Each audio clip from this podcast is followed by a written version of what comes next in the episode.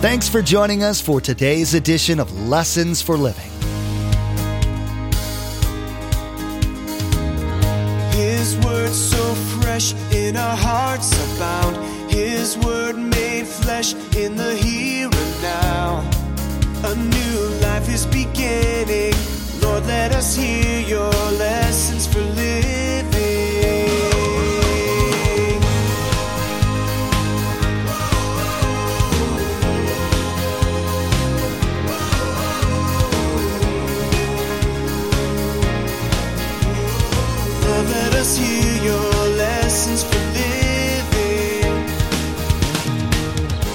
Don't be afraid to share your real feelings.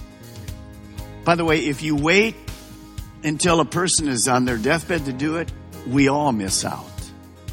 And if you wait past that and you wish at a funeral that you would have shared kind words, wonderful feelings with somebody, it's way too late. Share a depth of communication like Paul did. It'll bring amazing satisfaction. We all do or fail to do things in our lives that we regret. Particularly as we get older, the list of regrets can grow and become overwhelming. One of the things we often have remorse over not doing is saying a kind word to a friend or loved one. We seem to have been conditioned to think of such things as corny or that it will not be appreciated. Pastor Mark is teaching us about the importance of conveying feelings to those we love using the example of the Apostle Paul. He had a deep love for the people of Philippi and wasn't afraid to convey it. This is a good example for us to emulate. Remember, there's quite a few ways to receive a copy of Pastor Mark's teaching. He'll be sharing all that information with you at the close of today's broadcast. Now, here's Pastor Mark in Philippians chapter 1 with part 1 of his message Pray this prayer for me.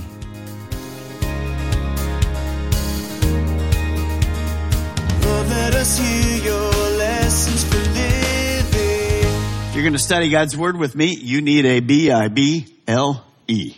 Turn, if you will, to the book of Philippians. If you're new to our church, if we study the Bible, we're going through the book of Philippians verse by verse. Just go right there, if you will. Philippians chapter 1, verse 6. Just keep those hands raised. And for the next hour, and we'll have communion at the end, I ask you to remain in your seats and pay attention to the Word of God. It's powerful and it will change your heart. As you get that Bible and you turn to Philippians, let me just make a couple of opening statements. Number one, uh, we know that as time goes by, many things change. Linda and I moved here in 1969 in Merritt Island, and the moon rockets had ended, and there was houses everywhere for sale. Everybody was moving out. Well, we're about to that point now where another phase of NASA is ending. See, as time goes by, things just change. And then some things never change. It doesn't matter the time. They're principles that simply are timeless. There's nothing to change with it. Well, this morning I want to start with something that was written in 1955. And if you're a, a husband or a wife today, this is about being a good wife. A Good Wife's Guide, 1955. If you're single and considering getting married, guys, pay attention to this because this is what you're looking for in a wife. And let me just go through some of the things. If I'm going to be a good wife, I have to have dinner ready, plan ahead, even the night before, to have a delicious meal ready on time for his return. This is a way of letting him know that you've been thinking about him and are concerned about his needs. After all, most men are hungry when they get home and the prospect of a good meal is part of a warm welcome needed. Ladies. Number two, ladies, prepare yourselves. Take 15 minutes to rest so you'll be refreshed when he arrives. Touch up your makeup, put a ribbon in your hair and be fresh looking. After all, he's just been looking at a lot of work weary people all day. Number three, clear away the clutter. Make one last trip through the main part of the house just before your husband arrives. Run a dust cloth over the tables. During the cooler months of the year, you should prepare and light a fire for him so he can unwind. Your husband will feel he has reached a haven of rest and order. And it will give you a lift too. After all, catering to his every comfort will provide you immense personal satisfaction. Ladies. Now minimize all noise. At the time of his arrival, eliminate the noise of the washer and the dryer and the vacuum. And after all, make sure you encourage all the children to be very quiet. Be happy to see him. Greet him with a warm smile and show your sincerity by your desire to please him. Now listen to him. You may have had a dozen important things to tell him, but the moment of his arrival is not the time. Let him talk first, because remember, his topics of conversation are way more important than yours. Some of you guys are saying right now, praise God, Pastor Mark, I love this church. I love I love this church. Don't, don't greet him with complaints and problems. And don't complain if he's late for dinner or if, if he stays out all night. Compare that minor to what he's gone through at work. Now make him comfortable. Have him lean back in a comfortable chair when he gets home and, or lie down in the bedroom. Have a cooler warm drink ready for him. Arrange his pillow and offer to take off his shoes.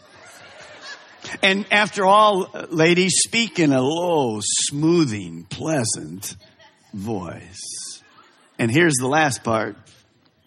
If you're going to be a good wife, a good wife always knows her place.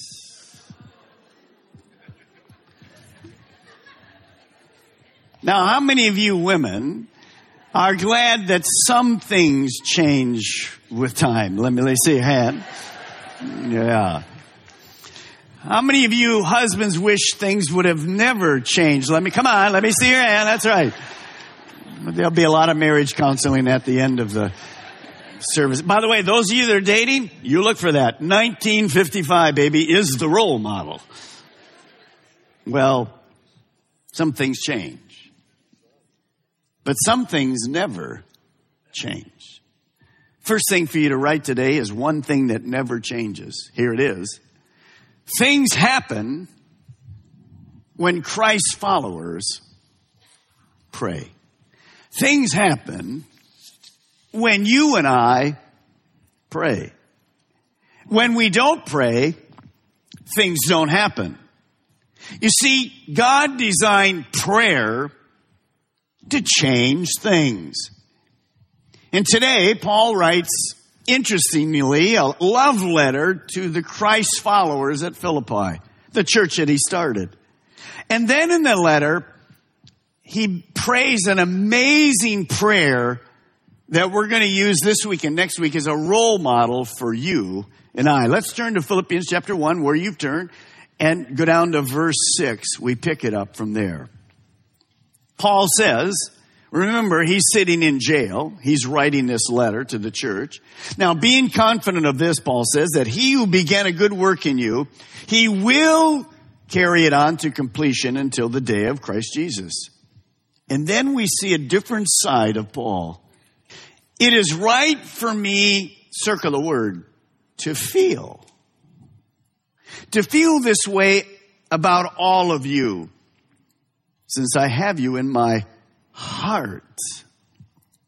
For whether I am in chains, which he was, or defending or confirming the gospel, which he was while he was there in that prison, all of you share in God's grace with me. There was a connection. Now God can testify how I long, interesting word, feeling word, for all of you with the affection of Christ Jesus. What we see from this letter even though Paul didn't spend a lot of time in that church getting it established in Philippi, the Philippians had Paul in their hearts. And he had them in his heart. Now this is different. When we think of Paul, we think of this incredible intellectual, hardworking, always going for it. A guy that could share the truth right in your face. And yet here we see Paul could easily express his feelings. You see, a lot of guys would go, I'm not into, what do you mean it's right for me to feel this way? Or I'm going to open my heart to you. That's not like a manly thing. Well, wait a minute. Would you call Paul a man? He's like a man's man. And he had feelings. And he was not afraid to tell his friends at Philippi how deeply he cared for them. As Linda and I got back, I've gotten a few emails from people we minister to. And basically they went like this. We miss you and Linda terribly. Your teaching has impacted our life forever. You see, we know these people and didn't know these people except for one person. We never, and only met him once. We never met any of these people before in our lives. And yet in that short period of time, there was a bond of love. And I've been thinking about them as well. Of course, the people I really think about are you. Because this is where we're called. These are just things that God adds to it. We want to be back here when we're there. And yet Paul says, I want to be there with you so bad. I love you. Let me ask you a question. Do you share your feelings with those you love? Is it important enough for you to be open and real with your close friends and your spouses and your children? When is the last time you looked at a friend, a good friend of yours, and a spouse and your child, and you just said these words, I love you. You know, we're in this fast paced world. Everything's by email, iPhone, Android, whatever. Looking at somebody in their eyes and saying, I love you is very different than getting a text from them. You know, Linda and I had been with each other for about 15 days, 24 7. Thank you for your prayers. Don't laugh, we're just like you. But yesterday morning, we took an hour, we got up very early, we went out to the beach. Hardly anybody there. I just grabbed her hand and we walked for a while. And we just talked. When's the last time you've done that? We just talked about the future. You see, we have many more years behind us than in front of us. We want to make them count. So we went past, well, how are you? What are you doing on Tuesday from seven to eight? We opened our hearts and we began sharing things together. You see, if you and I will begin to do what Paul did here, we break this chain. Do you know that this happens? Sometimes husbands and wives can live together in the same house for years and never really be open and honest with each other. We don't even know who they are. Don't be afraid to share your real feelings. By the way, if you wait until a person is on their deathbed to do it, we all miss out. And if you wait past that, and you wish at a funeral that you would have shared kind words, wonderful feelings with somebody. It's way too late. Share a depth of communication like Paul did. It'll bring amazing satisfaction. Write this down. Sharing our real feelings, our hearts, brings healthy openness and honesty. It's good to hear those words, I love you. I care for you. I enjoy spending time with you.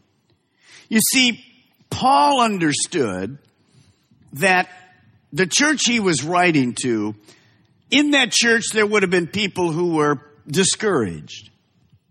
Life had beat them up, just like there are here in Melbourne or Viera or Sebastian or Orlando, you watching by the internet, you listening by the radio later the life's beating you up and, and you don't think you're going to make it. You just don't think you can do this Christian thing. But Paul says in verse 6, hey, be confident. He says, God who began a good work in you, you didn't start it, God did, He'll finish it. He was writing them. He says, I love you. I miss you. I want to be with you. And by the way, you're gonna make it. And I want to say, God, the all-knowing God who began a good thing in you, He will finish it. Be encouraged this morning. Be encouraged this morning. Doesn't matter what's happening in your life.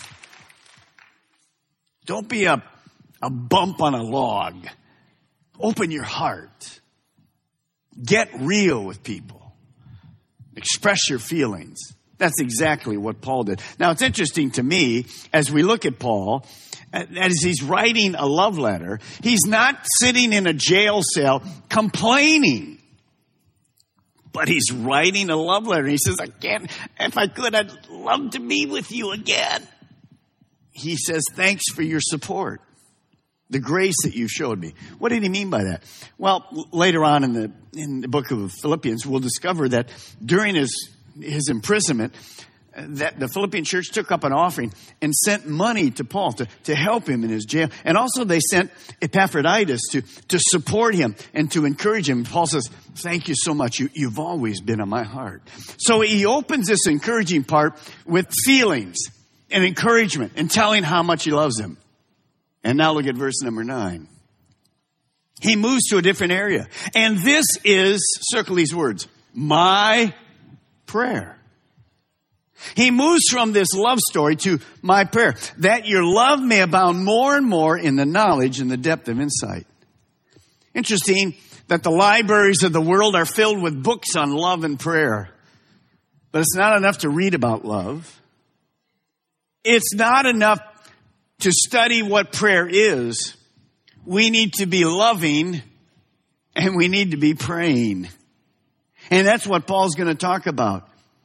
Let me just give you a little primer on prayer today to remind all of us. Why did God design prayer? Well, number one, you can write this. What is prayer? It's simply two-way communication with God. I mean, we think texting and Twitter and Facebook, God did that from the beginning. Adam and Eve in the garden. He talked with them. He walked with them. He communicated with them. And the religious world has complicated prayer. We've made it so formal that sometimes we miss out on what it really is. See, God wants to communicate with you. And He wants to communicate with me because we're His children.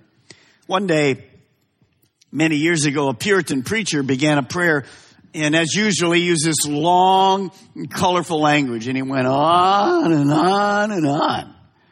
And a lady in the choir reached over and pulled on his robe and said to him, Pastor, just call God Father and please ask him for something. well, that's really it. You see, sometimes we forget what prayer really is. It's conversation with God. Now, keep your finger right there in Philippians, all of us, and let's turn back to the book of James, chapter 1. James, chapter 1.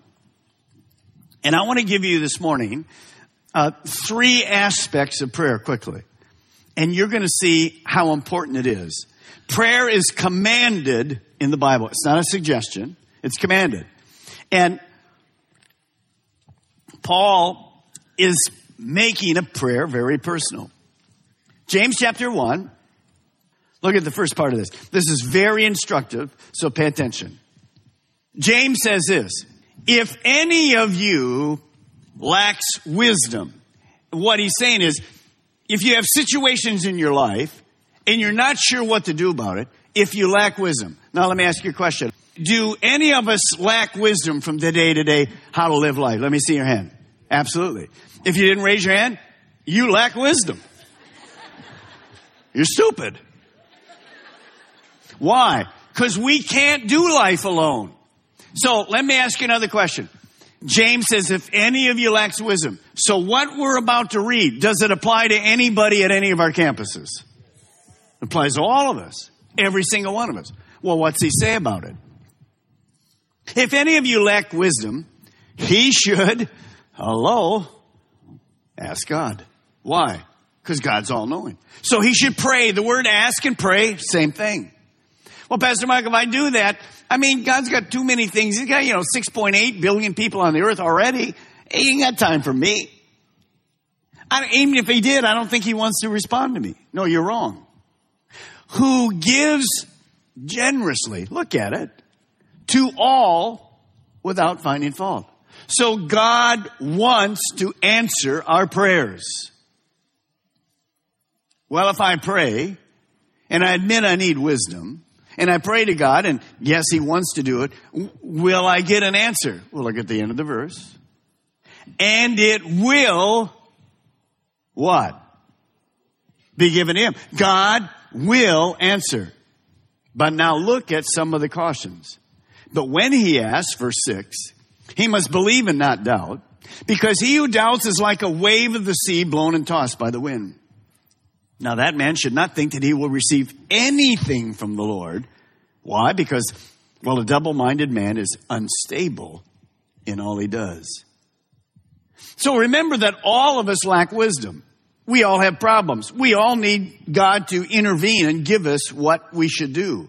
God has all the answers for every single one of our problems. So let me give you three things that really happen. You don't need to write them down. Just think about them this morning. Number one, some people never get answers to their prayers because they do not expect God to answer them. Notice what James says, that we must pray in faith pray expecting God to answer. We can pray with expectation because we know that God loves to answer our prayers. So some of us, we never really get answers to prayer. We pray them, but after we pray them, we go, well, God isn't going to answer that. It's just not going to happen. Well, that's wrong. He will answer. And so there needs to be, when I pray, there needs to be faith mixed into it. Just a rote prayer without any faith isn't going to go anywhere. Or if I pray and this day, well, I believe God's going to answer and it doesn't come today, well, tomorrow I don't believe he's going to answer. And third day, well, I think he's going to answer. And a fourth day, no, I don't think he's going to. There we go. That's the wave. And there's no expectation. It would be a surprise out of the blue if God answered. So sometimes we don't ever get answers to prayer because we don't expect it. Number two, some people will never get answers to their prayers because they don't pray in the will of God. They don't pray in the will of God. You see, they have a wrong concept of prayer. They've heard this. One of the things in the Bible says, uh, Jesus says, if you ask anything in my name, I will do it. We kind of look at that in my name as a formula. Now, if you're from like a charismatic background, you pray like this. In the name of Jesus. Hallelujah. And you think putting that zip in there is going to get it to heaven past all the stuff. Some of you are more formal. In the matchless, amazing name of Jesus. And it's not about either one of those. In the name of Jesus simply means in the character, in the will of God. Let me read you this verse, 1 John 5 4. This is the confidence we have when we approach God, that if we ask anything according to His will, He hears us. So to pray in God's will simply means this God, I don't have the wisdom for this, but I want your will. What you want to do in this situation, God. Not mine, but yours. Pastor Mark today taught about the love the Apostle Paul had for the people of Philippi and Paul's willingness to communicate that love to them. This is a good reminder for us to do the same with those that we care about. This affection we feel for others should also spur us to be in prayer for those we love, for either their salvation or for a deepening of their walk with Christ. We know social media is a big part of everyone's lives, and it's a great way to stay connected with each other. We'd like to add a little bit of joy and Jesus to your Facebook and Twitter pages, so come like and follow us. You'll be able to keep up to date with all the latest information about Pastor Mark, the Ministry of Lessons for Living, and the church behind it, Calvary Chapel, Melbourne. Visit lessonsforlivingradio.com and follow the links to connect. That's lessonsforlivingradio.com. Next time, as Pastor Mark continues the teaching series, Pray This Prayer for Me, we will learn about the essence of prayer and the importance God Himself places on it. We'll be reminded that God wants to communicate with us. He wants to hear our needs, our frustrations, and our fears. We'll discover how God actually limits himself as a result of our prayerlessness. We wish we had more time today, but we will have to pick up where we left off next time as Pastor Mark continues through this series, Contagious, Outrageous Joy. That's next time on Lessons for Living.